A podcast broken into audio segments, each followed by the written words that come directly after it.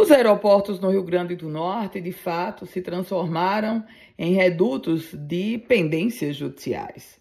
O Aeroporto Internacional de São Gonçalo do Amarante, que terá sua relicitação feita no dia 19 de maio, a gente já sabe que vai ser feita a relicitação, mas o consórcio Inframérica, que está deixando a administração, pretende pedir na justiça um reembolso superior a um bilhão de reais, segundo ela, prejuízo que acumulou desde que assumiu o aeroporto de São Gonçalo do Amarante. Agora é uma outra ex-gestora, dessa vez do aeroporto de Mossoró. A Infracea Aeroportos, a ex-administradora do aeroporto de Mossoró, governador de Cerrosado, já entrou com uma ação na justiça cobrando pagamentos atrasados do governo do estado. Além disso, a empresa, que encerrou o contrato de prestação de serviços no terminal no finalzinho de 2022 do ano passado, já adiantou também que prepara uma outra ação judicial em que pede